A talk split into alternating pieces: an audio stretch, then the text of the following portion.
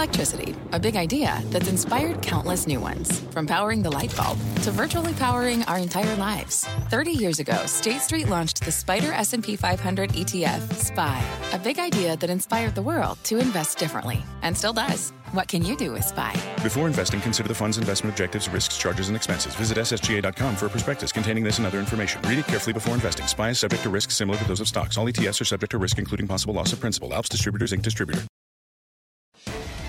Fast Money starts right now. Live from the NASDAQ market site overlooking New York City's Times Square. I'm Melissa Lee. Your traders on the desk are Tim Seymour, Karen Feinerman, Steve Grasso, and Guy Adami, looking fresh and tan from that vacation.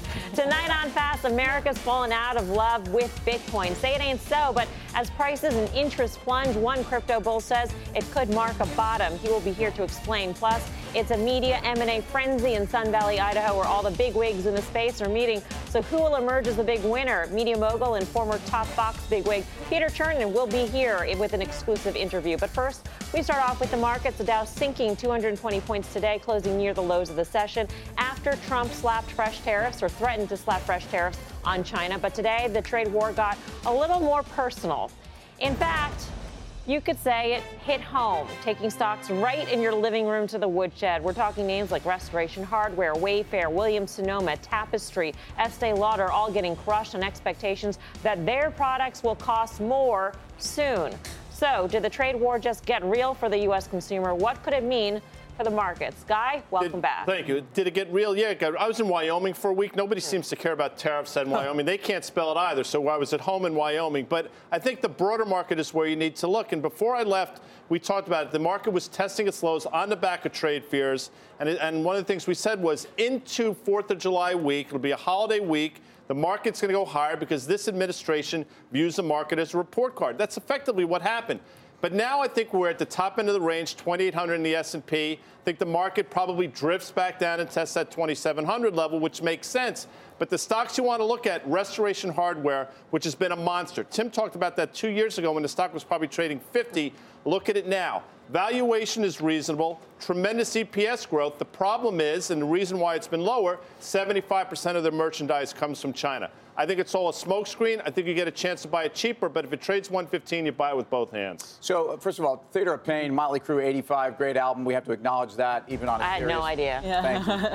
I mean, I was there. Thanks for the clarification. I feel better for it. So, last night we talked about, and the only reason to bring up last night's show is we were on the edge of maybe seeing the S&P breakout. This news came out right at showtime. And I have to tell you, I thought the market was going to actually, before that news, be in a position to break out. We don't need to get into the reasons why. But what's different about this and why I have to feel more cautious now, this new list of $200 billion wasn't a new investigation. This was a supplement to an existing Section 301 investigation. What does that mean? Instead of having another 360 days from which to negotiate to an end, this now fast forwards that track, and it really looks like this administration is serious about attaching this to a decision by August 23rd or 24th. This is very real. If they were just jawboning, they would not have necessarily made it as a supplementary action. It was already out there. Whether it was brought forth, Tim's point is accurate. Another $200 billion was really out there because it was always out there. It was 34, it was 16, and it was 200. But the time period and the timeline, to Tim's point, has changed. So I think that's the thing that the market has to add into the calculus. But I would see this as a victory. Why? Because the market for the bulls, because the market was ticking. Well, first of all, that number is 2792 that we have to take out, not 2800. We closed yesterday 2793, indecisive in the marketplace. You get into the thick of earnings, this market's not going down, it's going up. Well, I'll tell you what. I mean, is your point that 70 basis points on a day like today, it could have been a lot worse when we were at the top of the range? I'm trying to understand your point. The 50-day moving average in the S&P is 45 handles lower, 43 handles lower in the S&P. Today, to close at 27.74, when we were all dramatic about how the market was breaking out, we're only 20 handles lower. Could have been worse. It could have been worse. The market absorbed it. This is a tape bomb. This is NATO. I think at this point, you're going to see the market get its footing again and rally higher. I agree with Steve. I thought this 71 basis points was really a nothing when you step back and think about the rhetoric here of, are we really entering a trade war? So there's a few things. I think people don't really believe it's going to happen, or they believe that even if it happens, it's going to be pretty short and that Trump will negotiate something. That's what he likes to do, right? He likes to create havoc and chaos. and then ultimately come and negotiate something that he can declare victory, hopefully something that's face-saving for China. China can declare victory as well. I think the market has a lot of hope that that's still an outcome that is likely. Can't he declare victory right now? But I don't know. Well, their market's down 12%. His market's up 9%. Is that a victory for us because we're hurt less than them? Well, yes, that is a victory for him. But I'm not saying it's right. I'm not saying it's right. I'm saying to the point that Guy made at the top of the show, he considers the stock market to be his barometer of success. When he's looking at it, he's looking at their market versus ours. Okay, but when you say when you say declare victory, what are you saying about pushing in the right direction? But are you saying implementing these next 200 pushing in the right direction and saying negotiating his way, the art of the deal, pushing, and he'll look at it as that we import from them at 506 billion versus the 130 billion. Here's why I would take the total opposite side. I agree with the concept you guys are talking about. I agree this administration uses the stock market as a gauge. That's what scares me. Stock market's barely, 2% off of all-time highs, and here we are. They think this is going to be fine. Guess what? The consequences of this are not going to make it fine. This is starting to have collateral damage into the supply chain. We're getting into the depths of what this truly means. And $200 billion alone, I still also don't think is going to wreck the world. But if you start talking about a 10% tariff and there's collateral dominoes to fall from here, this is major CPI impact, major consumer pullback, major equity revaluation. Well, that, not just the impact to the consumer in terms of the price hikes and the inflationary impact, but also if you think about China retaliating, they don't have that much to retaliate on in terms of their goods that they buy from the U.S. Well, so how can they retaliate? I'll tell you they can do other things. They can block deals. They may step off the pedal in terms of buying treasuries. They could do all sorts of things to the supply chains of U.S. companies, which could rattle the markets more than just $250 billion in goods which have tariffs on them. And I'm glad you brought that up. And not to get political here, but the president today went after Germany, effectively, I'm paraphrasing, but said Germany is effectively beholden to the Russians. We can agree or disagree. He said it, I didn't. But if that's true, if you just carry that forward, that means effectively we're beholden to the Chinese for all the reasons you just mentioned. So if they decide, you know what, let's do something with our U.S. Treasury position, or even worse, devalue our currency, which last we saw in August of 2015, then you have an issue. I'm not saying that's going to happen, but if you just carry it forward, that to me is really the black swan. So how do we trade here? When we see drawdowns today in names like a Restoration Hardware, a Wayfair, What do you do? No touch. I think the consumer is going to be more impacted than they think, and I think we were already worried about CPI. It doesn't happen overnight, though. So I think that the short-term impact is going to be, I don't know how significant it's going to be. I will say that think of the sector and consumer discretionary. Think of the run that they've been on. Think of what some of the apparel retailers, think of a Michael Kors, think of a Restoration Hardware, think of a Williams-Sonoma. These stocks that went off the life support into being rightfully very interesting picks, especially with the consumer with more spending power. I don't think you need to buy those names tomorrow, even though I don't think the businesses for those companies have been wrecked overnight. Yeah, Karen? Yeah, I agree with that. If you look at what happened to a Michael Kors today, it was down probably $4 and change at one point. It closed well higher than that. Same for Tapestry, same for some others, which to me just sort of bolsters my theory of the market's saying... Tapestry, formerly known as Coach. Yeah. Correct. So weird. Formerly known as Kate, also at some point. Right. Anyway. They, I think that we still... We're looking at this microscopically. I think the picture is step back much bigger. We don't know the end game yet. And so to try to trade on these names... in the middle of it seems very difficult. Something like a Boeing, down $6, that's a little bit of a move, but I thought the run-up was pretty far, pretty fast anyway. So I'd wait, but I do think this trade thing will get resolved. All right, our next guest says, don't worry about the trade war. He has one simple chart that points to new market highs. So let's get straight to the plasma, where we find Fast Money friend Tony Dwyer, the chief market strategist at Canaccord Genuity, chomping at the bit to give us his uber bullish thesis. Tony. Well, Mel, it certainly doesn't feel uber bullish over the last month or so, but actually the market's been up 4% in the last week, and being at the top end of the range, I really kind of wanted to go through early in the year. We were on the show very cautious, thinking we were going to correct because there was just a ridiculous level of economic and market enthusiasm. That's been checked off. You have the Investors Intelligence bulls, which are the newsletter writers, as measured by Investors Intelligence, were at 66%. They got down to 40, into the mid-40s last week, bounced a little bit this week, but certainly you can tell that the sentiment is uber bullish. We have unbelievable earnings ahead. We have this quarter alone, we're going to probably be close to 24% growth rate versus a year ago in S&P operating profits. And as Steve said, I think that's a really important thing because that puts our core thesis in play. Our core thesis, and forget about my opinion, you know, I'm good at being wrong. I proved that on the banks in the last few weeks. The core thesis is the market moves with the direction of earnings. And as long as the economy is positive, that direction of earnings is going up. So what I want to do is take a look at, you know, the data behind that, because as you know, I'm all about the data. That's your 90s. That's your last cycle. This is your current cycle. You can have a lot of volatility. Unless you're going negative economically, you don't want to sell into weakness in the market. It may take a little while to come back. And I'm not saying you're not going to get corrections. I'm just saying outside of a very clearly identified recession period, you don't want to sell weakness. You want to buy it. Tony comes over. Is that what she does? It is a statement. Tony comes over. By the way, before he gets here, can I say one thing? He's here. Tapestry, one of the great Carole King albums. It is indeed. Top five album for me. I know Tim feels the same way. Sorry, I don't know why you're admitting that on TV right now. Sorry. Okay, back to business, Tony. Back to business. Let's say that the tariffs on $200 billion worth of goods go into effect at the end of August. Does that make you less optimistic that 3,200 will be the year-end target or level of the S&P 500? So I had a 20 multiple. I raised my estimate by $5 a share. That estimate's probably going to be too low. I think it's just shenanigans to change your multiple just because. I don't care if it's 19. I don't care if it's 20. It's significantly higher than here. And what a 20 multiple is more a statement of conviction. Like, if I get it right exactly, it's luck. It's total wet luck. You're doing valuation based on directional move. And the directional move should still be higher. So tariffs at the end of August, does that change my view? The ultimate answer is no. And unless it has enough power to make earnings go negative. But isn't it going to slow global growth? You mean like the 90s when we ripped higher both in valuation and earnings? You mean like the middle part of this cycle where we had pretty big corrections in 2011, 2012. 2016, we thought the whole globe was going into recession, and that proved to be a low.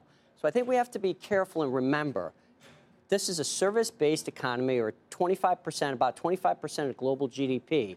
We are interest rate-driven, we are credit-driven, and credit is still flowing pretty well. So, Tony, tell me why I'm wrong if I look at a company, and I know you don't want to talk about a specific company like Restoration Hardware, but the company comes from a mid to high 30s effective tax rate, gets dropped down to a lower mid-20 effective tax rate.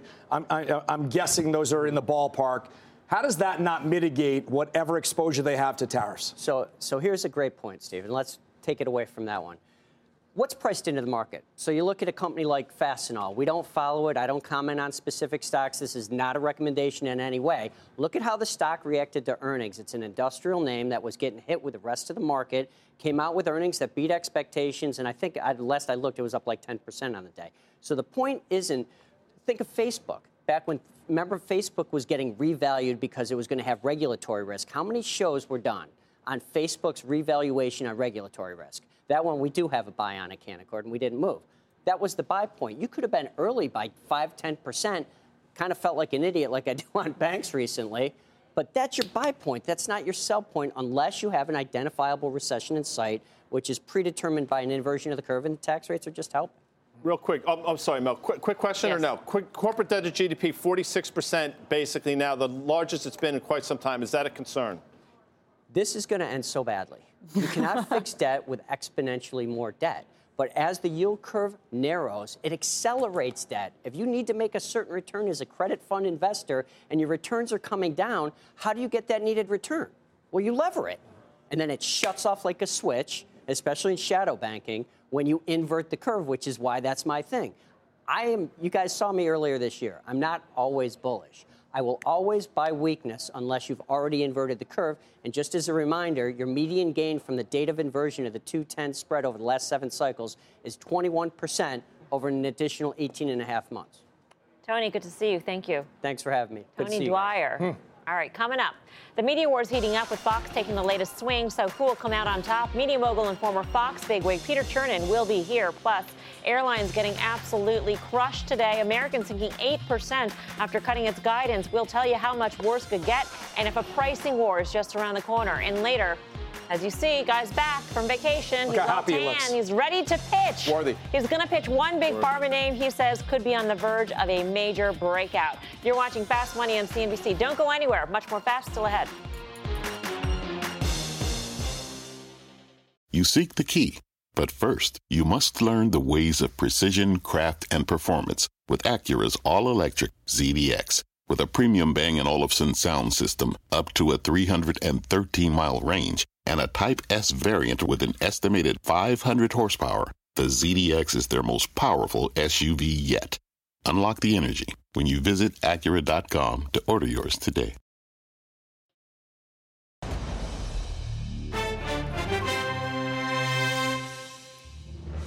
Investors have been doing anything but flying on the airline stocks this year as the biggest names in the space plunge, and the group got hit even harder today after American cut guidance. The stock saw its worst day in 2 years. Phil LeBeau, CNBC royalty, making a special and rare onset appearance here at the NASDAQ. Hi, Phil. A rough day if you were an American investor. And here's the deal with their... few weeks. That's for sure. And we're going to get the first airline earnings tomorrow morning. We'll talk about that in a little bit. Here's the guidance from American, and this is what spooked investors. They're still expecting positive revenue per available seat mile growth in the second quarter, just not as robust as before. They expect it to be in the range of positive 1% to 3%. The previous guidance was up 1.5% to 3.5%. And essentially, when the problem here is that there is limited fare growth. And when you combine that along with the fact that they're looking at fuel prices that are up at least 30% in the last year, this is easy to see why shares of American are under pressure, especially today. And it's been like this here for some time. Same thing with Delta, United. Really, there's nobody who's escaping this at this point. And speaking of Delta, it reports Q2 earnings tomorrow morning. You don't want to miss Squawk Box. Ed Bastian, CEO of Delta, he will be joining the Squawk Box crew for an exclusive interview. No doubt the question will be, you've added capacity this year, all the airlines have. It's not that people are not flying. There's a lot of demand out there, but have you added too much capacity in light of what we're seeing with fares? So what do you think the airline's position is in terms of whether or not there will be a price war? And also, I mean, fuel costs year on year, I would imagine, are higher. So they're in sort of a weird position. I don't think there's going to be a price war as we imagine it, as we've seen it historically. But I do think that I would not be surprised if you hear during the conference calls that a number of the airlines are going to dial back their capacity growth expectations. And the airline to focus on, if that's going to be the case, will be United, because they're in the midst of this expansion in terms of capacity. Now, you're not looking at the biggest markets. They're primarily trying to grow some of those smaller, mid-sized markets. Still, it is capacity nonetheless, and I think that's what people are expecting. How much do you think fuel prices also are going to be? It's almost sometimes airlines have this opportunity to kitchen sink everything. So we're getting, I think that's possible. We have this RASM pullback. Absolutely. And fuel prices, no mystery here, up 35%. So I think that's a big possibility. And remember, it starts tomorrow with Delta, then you have American next week, or United next week, and then American. So that is what we're going to see here, just not positive news all around. Karen, when do you pull the plug on the airlines? Well, not today, I think. But, I mean, you know, today was the worst day since the other terrible worst days that we had not that long ago and the one just before that. I mean, you know, I'm always one for valuation, and the valuations here are very compelling, but it has been really frustrating. But in this backdrop, I mean, it's a tougher backdrop, no, than when you first got into the airline. I don't know. I mean, business is booming, right? The economy. Capacity has expanded. The economy has expanded. The demand is there. The demand is there, exactly. The problem is, who is going to manage their capacity the best amongst this group? And the problem with the airlines is one bad actor tends to be imputed upon the whole sector. And we've had different bad actors all the way. Right. The irony here is that American's down peak to trough of this cycle 39% and United's down 15%.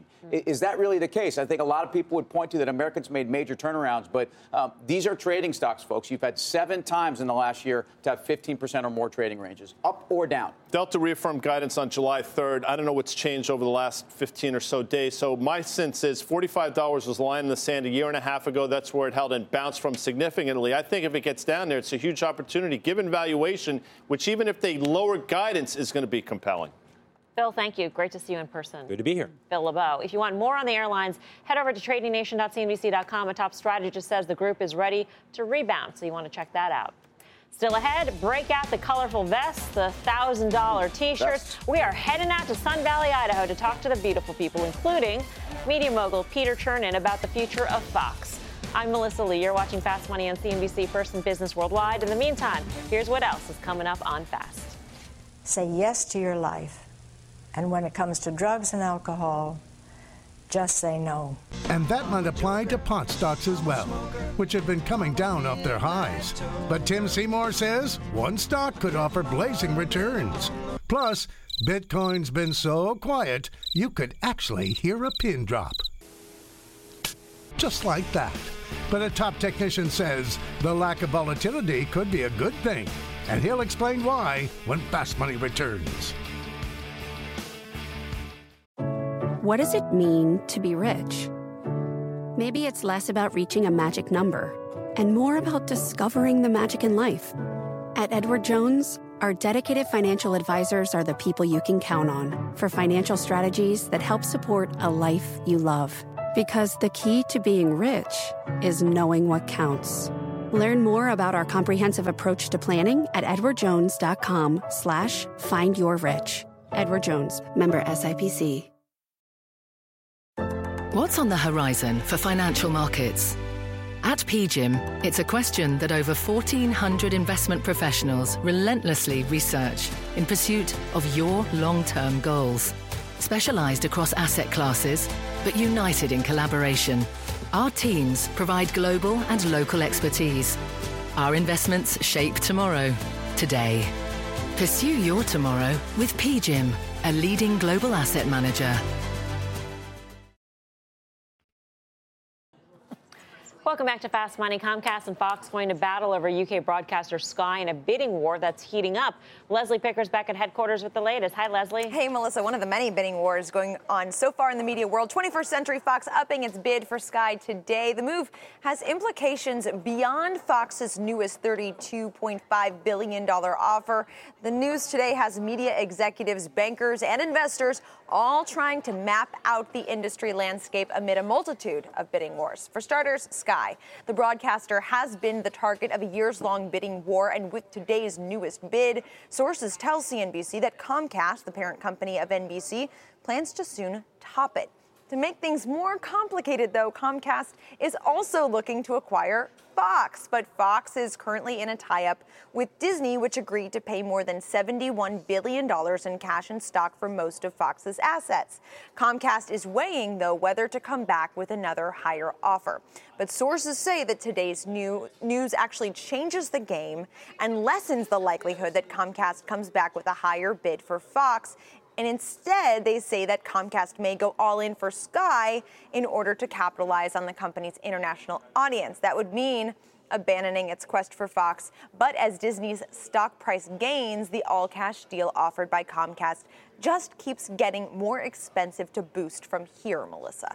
All right. Thank you, Leslie. Leslie Picker back at headquarters. For more on this escalating war between Comcast and Fox, let's head over to Julia Borson, who's in Sun Valley, Idaho. She's sitting down with Peter Chernin, the CEO of the Chernin Group and a former COO of Fox, for an exclusive interview. Julia.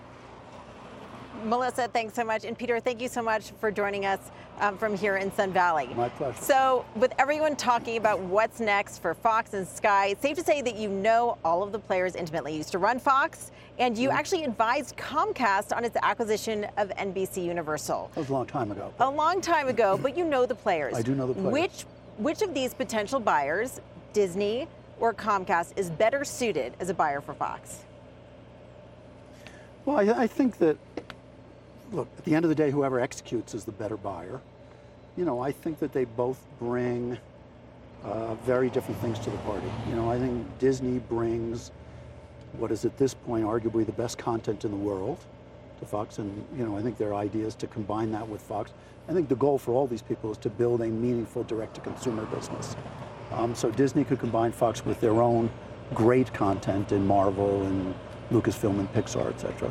I think what Comcast brings is solid content in Universal and NBC, but 25, 30 million direct customers, existing customers, who are already have a billing relationship with the direct.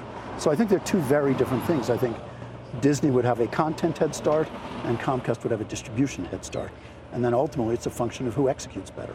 Now, of course, there's a question of what's going to happen next if Comcast will make another offer. Disney, of course, already has that $71 billion deal in place. What will it take for Comcast and Brian Roberts to woo and to win over Rupert Murdoch? Well, first of all, I think, you know, at the end of the day, this is the entire shareholders, because, you know, when it goes to a shareholder vote, Rupert has voting shares, but those voting shares convert into ordinary shares for a shareholder vote. So it's ultimately winning over the shareholders. I think that it probably is, it's clearly a higher bid because I assume shareholders perceive there to be some greater regulatory risk with Disney. And I assume there are some shareholders who prefer the tax implications of a partial stock, partial cash bid on Disney. So I assume it's got to be meaningful, but whether that's 5% more, 10% more, you know, who knows? But so do you know Rupert Murdoch, do you think he's set on Disney at this point? I think every indication is that Rupert prefers Disney. I think that he believes in Bob's vision more. I think he probably likes the idea of getting Disney stock and being a large shareholder in Disney. But I do think that Rupert's a meaningful voice. You know, I think he has about, 17-18% of the economics in votes, but it's not 30-40% of the votes. And do you think that Brian Roberts could change his mind? I think with enough cash, absolutely. With enough cash. And what about Sky? Who ends up getting Sky? Well, I think that this is in some ways a game of three-dimensional chess, and it is ultimately, you know, it's weird because everybody talks about saying who wins. You know, this is not winning, it's who wants to bid more money for it. And I think who has a bigger appetite, who's willing to take on more debt to do it, who's willing to constrain their balance sheet. And I think there's still a couple of rounds to go. A couple of rounds to go, and if you were a shareholder, which deal would you be more likely to approve, or which deal would you prefer? I'd take whichever one was higher. The higher price. Right. I'm not a very complex guy. Now, of course, you and with Otter Media have been in business with AT&T for years. You know Randall Stevenson very well, and you encouraged him to buy Time Warner, which is worth noting now that that deal has finally closed. Now that the deal's closed and they're working on integrating these two companies, are you concerned about a culture clash? No. First of all, I think that one thing I say is that deal looks really good, given the context of the price of Fox. I think that looks like a remarkably valuable deal and a remarkably smart deal. It took them a long time to get there, but I think that as you see the price of media assets escalating, that looks really good. I don't see, look, Randall's been a close friend, but I've been really close partnered with John Stankey and Randall for the past, I guess it's about 3.5 years. And they've been terrific partners, very thoughtful, sensitive, and these are not unsophisticated guys. These are extremely sophisticated guys, and I think have a real sense of the nuances of the media business, and I think they'll be great stewards of it. AT&T now owns 10% of Hulu, which you created years ago now. Right. Should AT&T try to buy more of Hulu? Is Hulu undervalued? Should they try to buy one of those 30% stakes owned by either Comcast or Disney? Well, look, I think Hulu is wildly undervalued, and I think the real question is whoever gets to consolidate it and gets to largely control it. So I assume that the Fox piece goes to whoever wins between Comcast and Disney.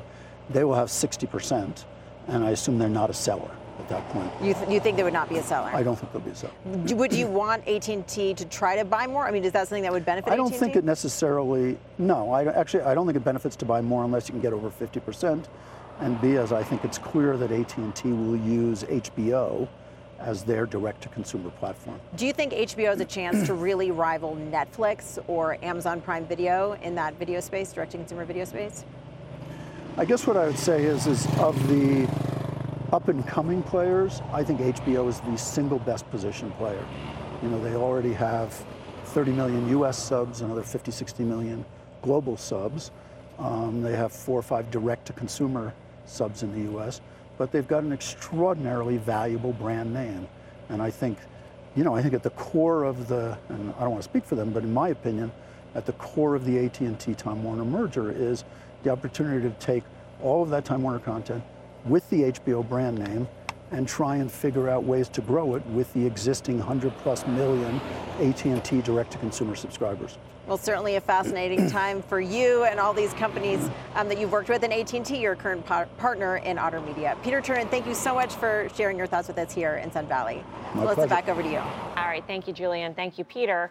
beautiful backdrop there. There's a lot of traffic, surprisingly. I mean, the cars whizzing place. By. How do you think this shakes out? So when you look at it, we all know the story. We all think we know the story of the lay of the land. So Fox is up 38% year to date. That one looks like it's running into a wall. Disney is a trade-bound range up at the upper end of the trade. CBS, to me, looks like it's breaking out. So if I was a buyer in the space, I would still put new dollars to work in CBS. Let's not forget about the one that ties this whole thing in.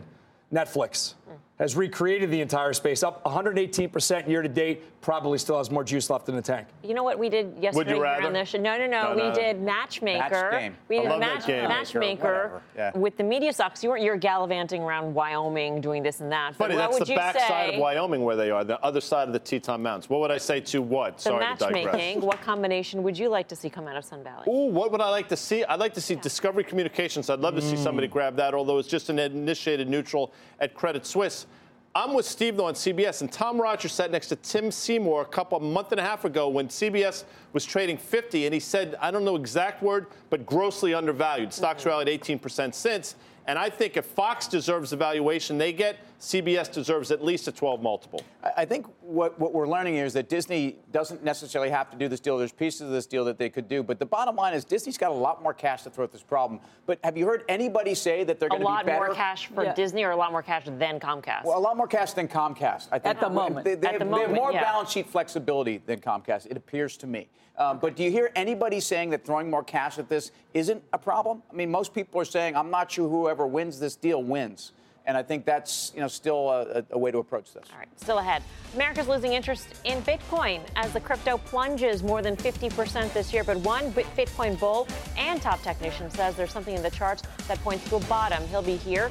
Plus, we are talking pop stocks, so stay tuned. And, wow, look how quickly Guy got over to that. He really hustled over there. Fast, though. Stepping up to the plate to pitch the one big pharma stock he is calling a grand slam for investors. Find out the name when Fast Money returns.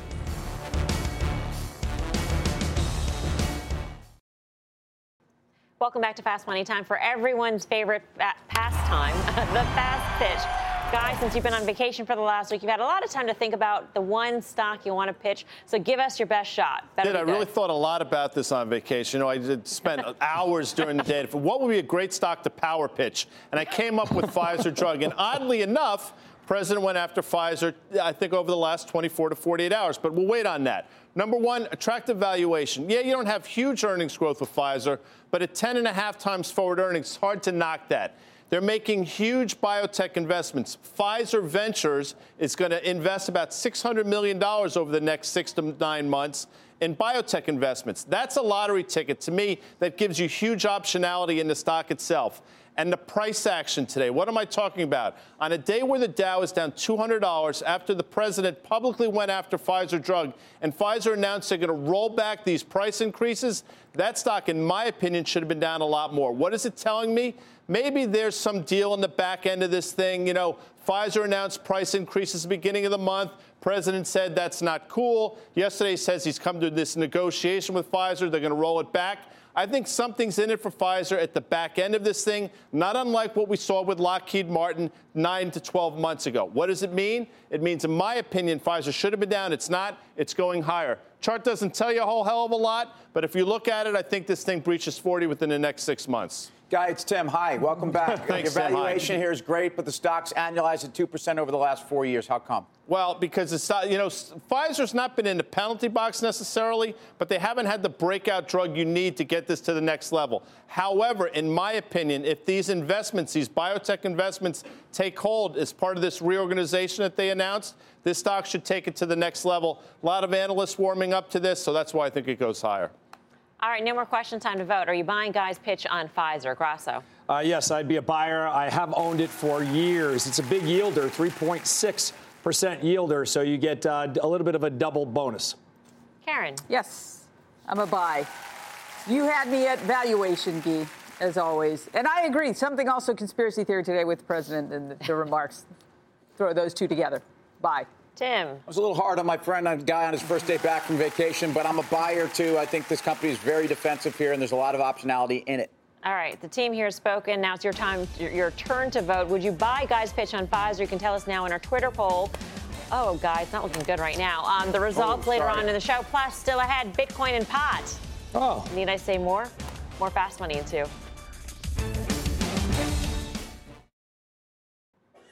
Welcome back to Fast Money. It's been a relatively quiet summer for Bitcoin so far, and it looks as though the once hot cryptocurrency may be slowly fading from public memory. Bob Pisani is at the NYSE with more. Bob.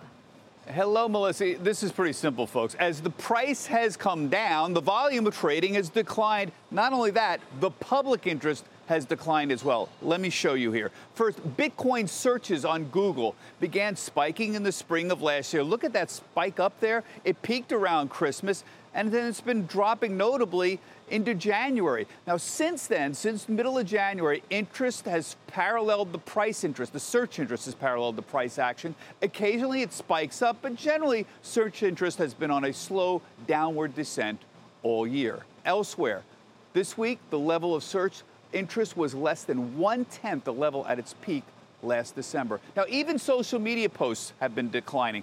Buzz Indexes tracks investor sentiment across large-cap stocks, mostly by monitoring commentary on Twitter and on stock twits. Now, as you can see, the volume of posts on Bitcoin hit a high in December when the price hit a high and has been declining since then. Now, there was a spike up in early February. You see that second little circle there? That coincided with Bitcoin dropping almost 50% in a little more than a week, from roughly 11,000 to 6,000. Remember that? And that would coincide with the second leg down in Bitcoin. Now, it's not just Bitcoin, by the way. I know what you're thinking here. The total volume in trading of cryptocurrencies in general has also shown the same pattern. The volume levels are one-tenth what they were during the December peak. In other words, crypto traders are not switching to other coins. That's not the story here. They're just trading less in general. Back to you, Melissa. All right, Bob, thanks for that. Bob Pisani. For more, let's bring in our next guest. You know him as a technician on the great CNBC show Trading Nation. Everybody knows that, right? But what you didn't know is that when he's not busy digging into his charts, he's actually mining Bitcoin. Craig Johnson's a chief market technician at Piper Jaffray. He joins us now. So you got how many rigs do you have going here? Well, Melissa, it's definitely a hobby, right? Okay. My pure passion is the overall markets, and I enjoy stocks, bonds, commodities, and doing strategy work. But we do have a fair number of miners running, and it's been a nice father-son project that we've been doing for a little over a year now. So it's on a hot day. Does the air conditioner get shut off, or do you keep the power going? The air conditioner's never shut off. There's actually two units in the house, and it doesn't shut off. I mean, these units are hot, right? Yeah. I mean, these units put out 4,500. But in the winter, I'm sure you can derive the, you know, your heating bill goes lower because of the mining equipment. If I could put a greenhouse on the back of, you know, places where we run these things, then that would be terrific, right? I'm sure some people could even heat their homes with Bitcoin miners.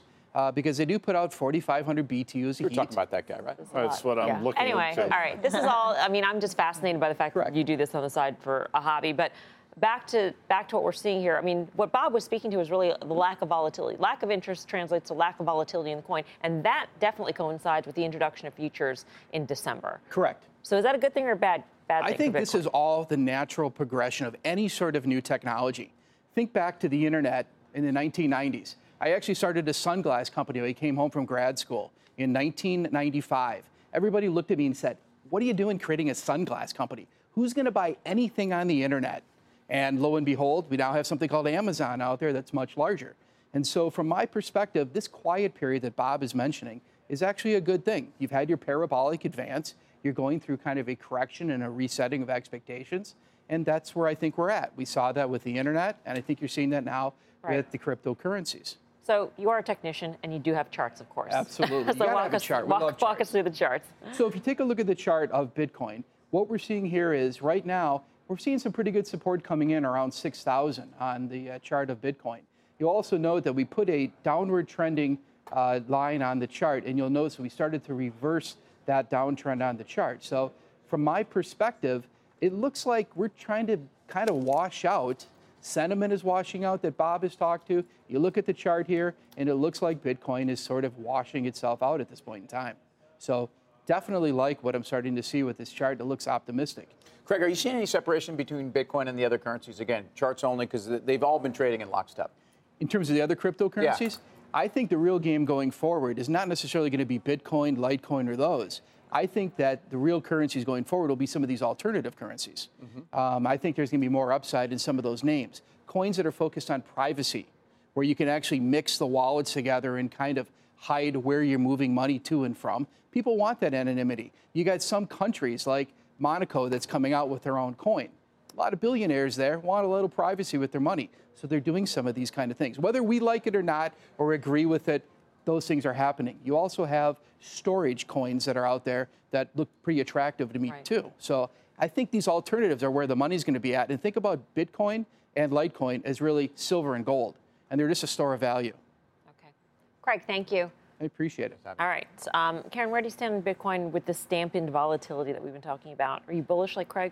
I am, actually. I mean, I have some Bitcoin exposure. It's interesting to me. I really don't buy into the 6,000 is the, cost of mining. However, if enough people believe 6,000 is the cost of mining, so it must be a floor.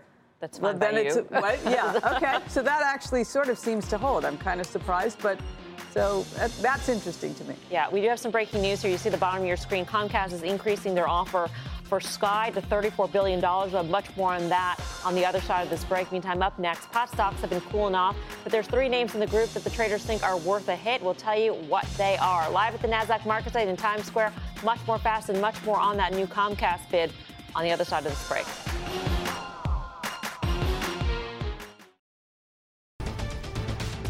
Breaking news on Comcast bid for Sky. Let's get to Meg Terrell in the newsroom. Meg. Hey, Melissa. Well, the bidding war for Sky keeps heating up with Comcast putting out a superior offer just now. The company saying in a statement that it today published an announcement containing the terms of an increased superior cash offer for the entire issued and to-be-issued share capital of Sky to £14.75 per share. Now, this implies a value of $34 billion or 26 billion pounds for the fully diluted share capital of Sky. Now, they say in this announcement that its increased offer has been recommended by the Sky Independent Committee of Directors.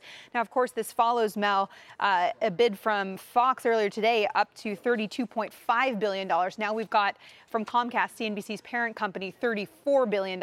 You are seeing Comcast just up tiny bit in the after hours. Sky down marginally, Fox down marginally as well. Mel, back to you. Okay, thank you very much, Meg Terrell. Karen, I turn to you because taking a look at how Sky has traded, I mean, Sky has been trading above this raised offer. Correct, right. So there's already. So it's not a surprise. I'm wondering if actually maybe it'd be a tiny bit of disappointment that the offer wasn't even higher than this. I don't know. I also don't know if it's a placeholder offer and that they just, want to sort of be in the game and there's a lot more to come. We could see. But figuring where it started, though, which was many pounds ago, I think what was the original 10, 11 maybe. So this is up a lot, but I think if you could buy it at about 14.95 pence, it's probably interesting. I think you have a floor there, and you have. If you can buy it, meaning if you could buy it, like if one could buy it, because likely the bidding war will continue. Yes, and if it doesn't, the risk reward is attractive because there is a floor there. Yeah, and again, I get the sense that the bidding can go higher here because Comcast could just decide that. Look, I mean, Sky is a very important strategic piece for a global empire that they arguably have but certainly want to enhance. And you could make an argument that that is a piece that might be more important than the rest of the Fox assets. Or at least certainly they're going at this and they're hedging their bets. And it certainly tells me that they may have some insight into how they want the Disney battle to go down. There's a limited amount of cash in the world for each company, for every company out there, in terms of what they can lever on their balance sheet. Comcast raises their offer here for Sky. Does that constrain them from making a full-throated effort for the rest of Fox? Yeah. Does that mean they're putting up the white flag for Fox? I don't know. I'm just trying to game this out. One of the things I said a while back is I'm not convinced that Comcast actually really wanted the Fox. I thought they were sort of bidding up to make Disney bid up in the end, and maybe the Sky deal is what they wanted all along. I have no idea, but I'll say this. They've driven up, they being the participants, valuations in the whole space to levels where it makes properties like CBS, in my opinion, way too cheap. Yeah, so to Karen's point, the fact that there's not that much reaction right now makes me think it's suspect to everything, and I still stick with the CBS that Guy and I picked. This is where you're going to get the bang for your buck, or else you would have seen it in those names that you're seeing right now, even though it's after hours. Well, no surprise there was unusual activity in the options market in the media space today. So let's get to Mike Cohen in San Francisco for what he was looking at. Mike. Yeah, so maybe not surprisingly, or perhaps surprisingly, Comcast was the most active in the options space, and we did see some bullish activity in there. Overall, over 54,000 calls trading, and the most active of those was the July 35s. And sort of speaking to the limited amount of cash that one might have, one way to think about this is that if some debt is used to finance purchases of companies, and let's say Comcast is taking that debt on, it can make sense to use options to make your directional bets in the stock, whether they're bullish or bearish, and they have been bullish, because that increased leverage could add to the volatility of the stock, the underlying equity. So that might be the reason we're seeing this. We're seeing a lot of deal space flow here going on in these names, and the options markets are definitely reflecting that activity. What's your thoughts here in terms of how would you use the options market? I mean, you do both, right? I think I would, although I was wondering. I had a different interpretation of Comcast call buyer, which is they think that Comcast is dropping out, right? Oh yeah. That they're concerned that there had been concern that they would just keep going, right? So I don't know. I don't know. These are very interesting ways to play it because the amount of debt and the optionality. There is so much going on. There's so much news. It can't all be perfectly priced in. Can I ask a dumb question? Yeah. If ultimately they're bidding for Fox and at the same time they're bidding for an asset that Fox is also bidding for in Sky, are they bidding against themselves? Effectively when they're bidding up the price of Sky. I don't have an answer. I think it's a good point. Maybe not a dumb question. For more options action, check out the full show Friday, 5:30 p.m. Eastern Time. Up next, the results of the poll on Guy's pitch and the final trades. You know what one side effect of taking too much of Pfizer's Viagra is? Oh, what? No, not what you think. But you could end up listening to marathon sessions of Tony Braxton's on Break My Heart, because America is not buying Guy's fast pitch for Pfizer. I mean, wow. I was worried. I was worried, too. I saw it in the prompter. I paused for a second. So you read. So you saw it. I ran straight on. Right. Yeah. All right. Maybe time for the final trade. Tim Seymour. Well, we're going to talk about cannabis. Canopy is the name and the brand. Global brand. CGC. Bye. Fair woman. Yeah. I'm long it. It's been very bumpy, but I'm long it going into earnings. Delta. Grasso. General Electric. I'm long. Stay long. Song is the reason you need Viagra. Pfizer drug, people, PFE. What does that mean? It means I'm Melissa Lee. Thanks for watching. See you back here tomorrow at 5. Mad Money starts right now.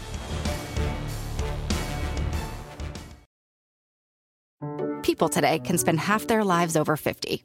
So it's good to be financially ready for what's important to you as you get older, like a family vacation. Or starting your dream business. Welcome to Connie's Coffee. How may I help you? AARP's trusted financial tools can help you plan for whatever your future holds. That's why the younger you are, the more you need AARP.